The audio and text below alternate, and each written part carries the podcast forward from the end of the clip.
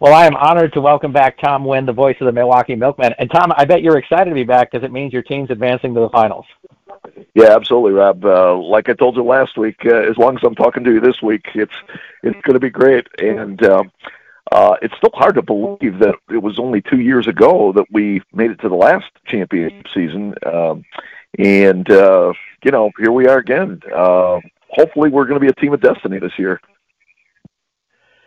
Yeah, looking at that series against Cleburne, you know, you guys got outstanding pitching. Ryan Zimmerman absolutely lights out in, in that second game. Yeah, were you? I, I know you're you have a lot of confidence in your guys. You've been watching them all season, but that pitching, were you a little bit surprised at least about how they were willing or able to shut down Cleburne? Um, I was pleasantly surprised, but uh, there, you know, there's no question, Rob. Uh, you know, we showed in the Chicago series that uh, our pitchers were were ready to start dealing here in the postseason, and they just kept it going right into uh, the series of Cleburne. AJ Schugel has been tremendous since we added him to the starting rotation um, just after midseason, and so uh, AJ has been a real stud. He's come through for us in both of his postseason starts, and then you know we've uh, we've kind of mixed and matched it uh, a little bit after that. Now Ryan Zimmerman, as we talked about last week, had a rough outing at uh, Impact Field in Game Two of that series against the Dogs. But you know uh, we've seen Ryan over the years. Certainly, I've seen him up close and personal here the last couple of years with the Milkmen, and I just had a feeling Ryan was going to come back and uh, and be spectacular, especially pitching on the on the home mound at Franklin Field, and and he was. I mean, that's as good as I've seen Ryan pitch, uh, you know, in his milkman career. Uh, you know, uh, even when I saw him with with St. Paul um, on occasion, uh, I'm not sure I ever saw him throw that great as as he did the other night, and uh, he was sensational. I mean, that really set the tone for the rest of the game, and uh, you know, very impressive to to be able to shut down the Railroaders, who, in, in my opinion, have a good lineup as as anybody in the league. Um, that I thought was was just really a uh, a great. Uh, a, a great exclamation mark on the uh, on the series for the Milkmen. Um, uh, again, you know, our pitching was uh, maybe uh, a bit inconsistent uh, during the regular season, but boy, I'll tell you, here in the postseason, we've tuned up both against Chicago, a solid hitting team, and Cleburne, who I think is, uh, you know, a, a great hitting team, and and be able to. Uh, you know, in four of those five games, hold your opponents to uh, two runs or less. Uh, just outstanding so far. Yeah, you know, one of the most impressive parts I thought about Ryan in that game was unbelievably poised. I mean, you know, I think if I was in a situation like that, striking out 11 or 12 guys for the first five innings, I'd have been, you know, kind of patting myself on the back, but you couldn't tell what kind of outing he was having by his face. No, no, uh, he had the intensity going uh, from from start to finish, uh, and uh, again, I'm I'm sure Ryan, you know, uh, all things considered, perhaps maybe would have liked to stay out there and see if he could have recorded another strikeout, and possibly tied the uh, tied the league record for strikeouts in a playoff game, which is 13. But uh, man, um, I'll tell you, he uh, he laid it all out there, and uh, you know, once again, uh, tremendous defense behind him. Uh, so again, you talk about our pitching, Rob, how it's really come to the forefront here during the postseason, but our defense as well has just been uh, just been sensational. Um, Brian Torres in the opening game of the Cleburne series made one of the greatest catches. I I would argue certainly the the greatest catch in Milkman postseason history, exceeding that even of uh, the two catches Carl Chester made in the Chicago series, and uh, took a took an extra base away from Zach Nehrir when we had uh, a three nothing lead in the sixth inning. Um, I mean, arguably, you know, maybe the defensive play of the year in the American Association, and that just seemed to uh, again sort of uh, put an exclamation mark on on the defense, especially our outfield defense. Uh, Aaron Hill and Torres and center, Carl Chester and right. Uh, you know, this is really the first time that uh, Hill and Torres have played extended periods uh, defensively during their professional careers. Aaron Hill practically none. Uh, Brian Torres uh, perhaps a little bit more, but he was primarily an infielder coming up until this year. And uh, Carl Chester, really the only one who's you know been a regular outfielder going back to his, probably his, his high school and college days. Uh, but those three guys, uh, again in the playoffs, have just been fantastic. Um, not to mention that you know in the infield we've been we've been fairly solid as well. Uh, Miguel Gomez has had a couple of hiccups uh, defensively, but again, I think he's more than made up for that offensively. Yeah, I think one of the most interesting things about this so far, uh, Tom, is the fact that neither Keon Barnum nor Aaron Hill have really had much of an offensive presence, but you guys are still finding a way to win. You know, I, I think, wow, if Keon gets rolling, man, look out. Yeah, that, you know, again, if uh, Aaron came into the postseason uh, relatively hot, but uh, yeah, he's had a tough time the third of our order, and Carl Chester and uh, Jeremiah Burks um, have really been uh, really been. Uh, so we're just hoping, you know, if maybe just one of those guys can start getting a few hits, that would really pick us up a bit. But fortunately, you know, uh, uh, Gomez along with uh, Logan Trowbridge, um, uh, you know, and a few other guys have just been able to do enough. Uh, Hector Sanchez uh, to uh, to kind of get us over the hump in a few of these games. Um, so uh, you know, we were obviously one of the better offensive teams during the regular season. But as as I pointed out before, Rob, you know, when you look at us across the board in any uh, particular game or series, you know, we're not quite like the juggernaut that uh, Fargo Moorhead is, or like the City was this past year, where you know you're putting constant pressure on the on the other team, uh, threatening to score every inning. We seem to be a team that can manufacture um, a big inning every couple of games and hopefully capitalize on that to uh, give give us give us a springboard to victory. But um, yeah, we're not uh, we're not quite built um, the way you know those teams were, or or Cleburne, where you know you look up the lineup one through nine, just about everybody uh, seems like they're hitting close to 300, or uh, you know they certainly have the capability to uh, to come up with uh, with some home runs. Uh, on a more regular basis. Uh, so we're not quite like that, but uh, we do seem to have the knack of putting together a, a big inning at least every other game that can really put us in a good position to win, and then you know hopefully we can just scrap and fight and uh, try and do it in those games we don't have the big innings. Now, as you look forward to this series of the first series of the playoffs that moves to five games, how do you think that impacts the Milkmen? Um, well, it might be a little more challenging because you know we've we've gotten through these series really shortening up the pitching staff. So uh, you know we're going to have to use more arms in in this series. Uh, that's not to say everybody who who has pitched uh, hasn't pitched well. Um, you know, even brief appearances, uh, Kyle Huckabee and uh, and Holmes pitched well in the series against Cleburne. Um, so that'll be more of a challenge because you know we really leaned heavily on uh, Frankie Bartow and Rodrigo Benoit are two back end guys in the bullpen um, in the first couple of series. And so in a three game series, yeah, we were able to stretch out enough innings out of those guys to uh, to be really effective. Now we're you know you're adding on a potential couple of games in this next series, so that's going to be more challenging. Um, starting wise, I, I think we'll we'll still be okay. Um, you know, we got AJ Schugel again, who I would expect to uh, throw uh, and then uh, and then um, I don't know if Ryan Zimmerman will be coming back the next day. We might uh, stand for Game Three, give him a little more rest. Uh, we'll be in the mix, and then Miles. Also, we, we've got we've got four solid starters we can run out there for the uh, during the rotation for the championship series. But yeah, I, I think it will be a little bit more challenging for us uh, pitching wise. Um, I you know Fargo's got a good a lot of good young arms there. Uh, so, um, you know, perhaps maybe that's a bit of an advantage for them. Uh, they've got some young guys that uh, uh, maybe they can uh, chew up a few more innings for them. But uh, I still like our chances as far as our veteran presence and as far as pitchers who have been there, done that. Uh, you know, uh, Kevin McGovern.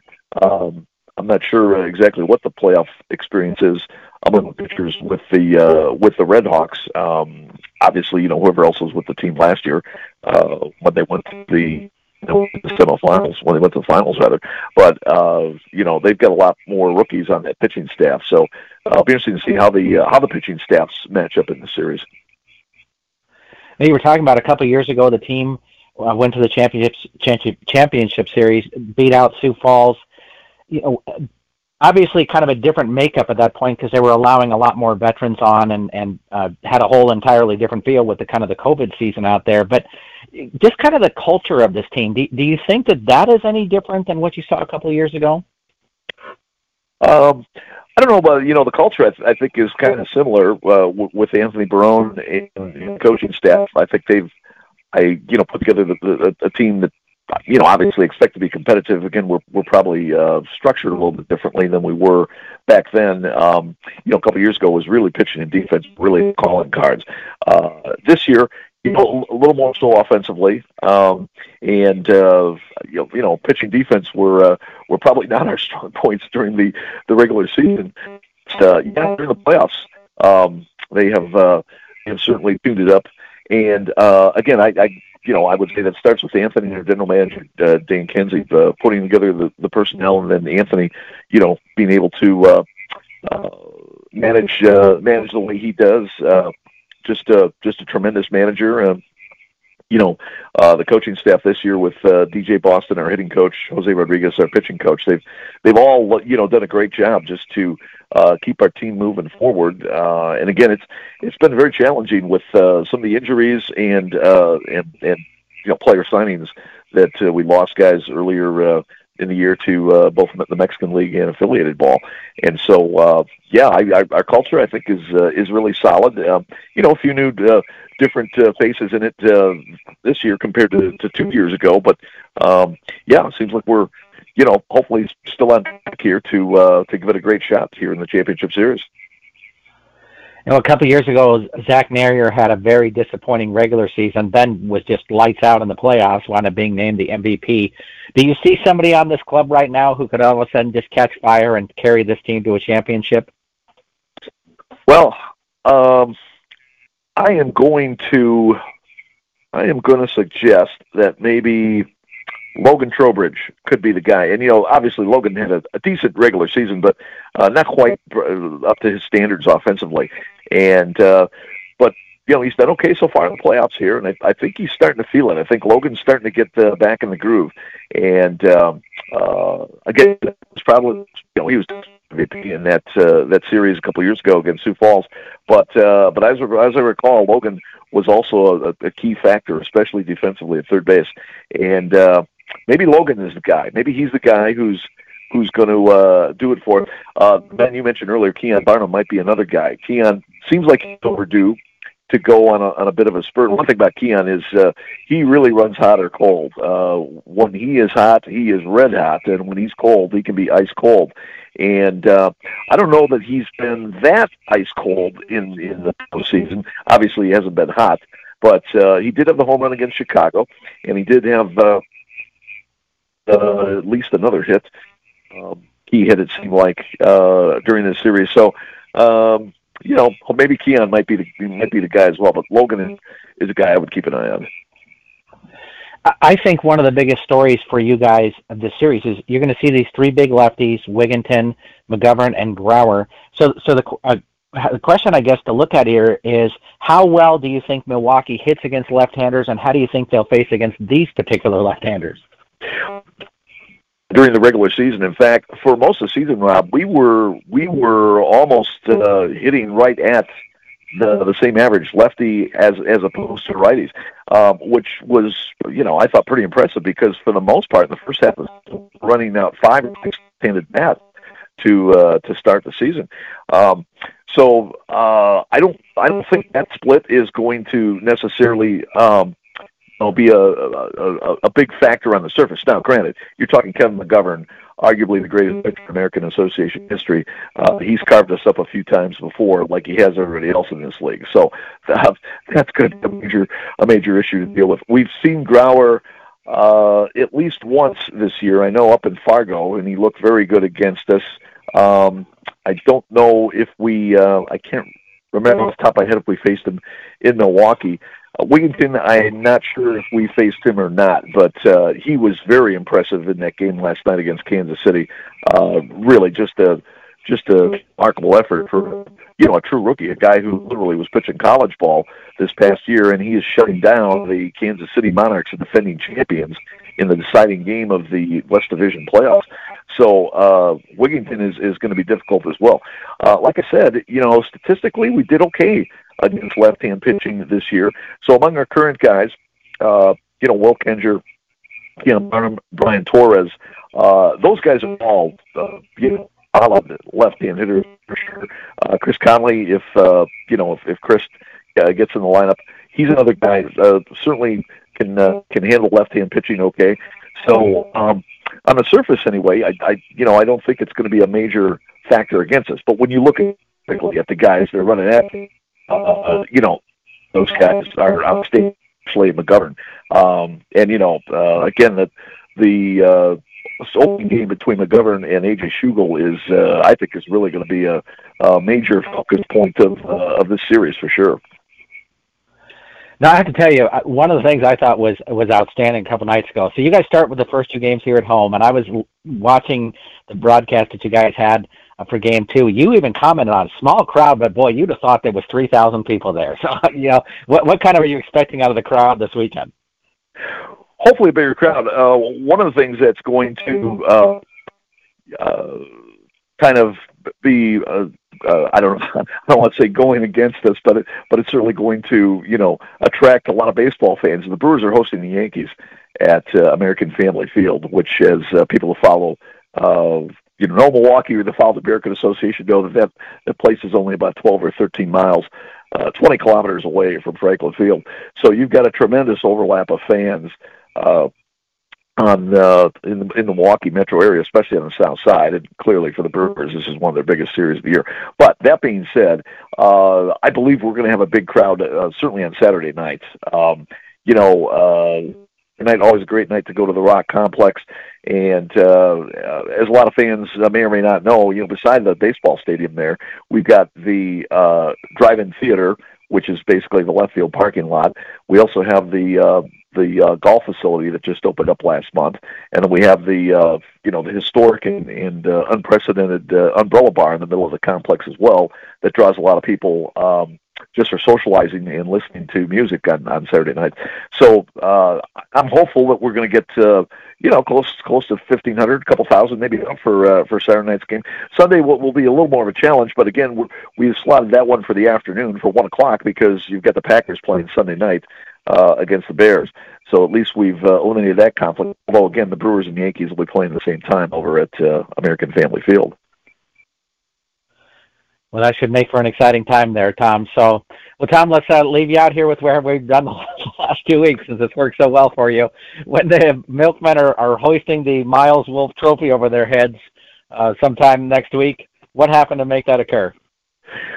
I'm going to say that uh, AJ Schugel has uh, at least one great start for us, and between uh, Miles Smith and Ryan Zimmerman, uh, those two guys each have have great starts, and um, Frankie Bartow and Rodrigo to stay hot at the end of the bullpen, and and you know maybe there's maybe again that we've got another miraculous play or two defensively. Uh, that helped spark us in the earlier rounds, and I, we're going to need at least one of those probably sometime along the way to uh, if we're going to win this series against the Red Hawks. Fantastic. Tom Wynn, thanks for joining me. Rob, always my pleasure.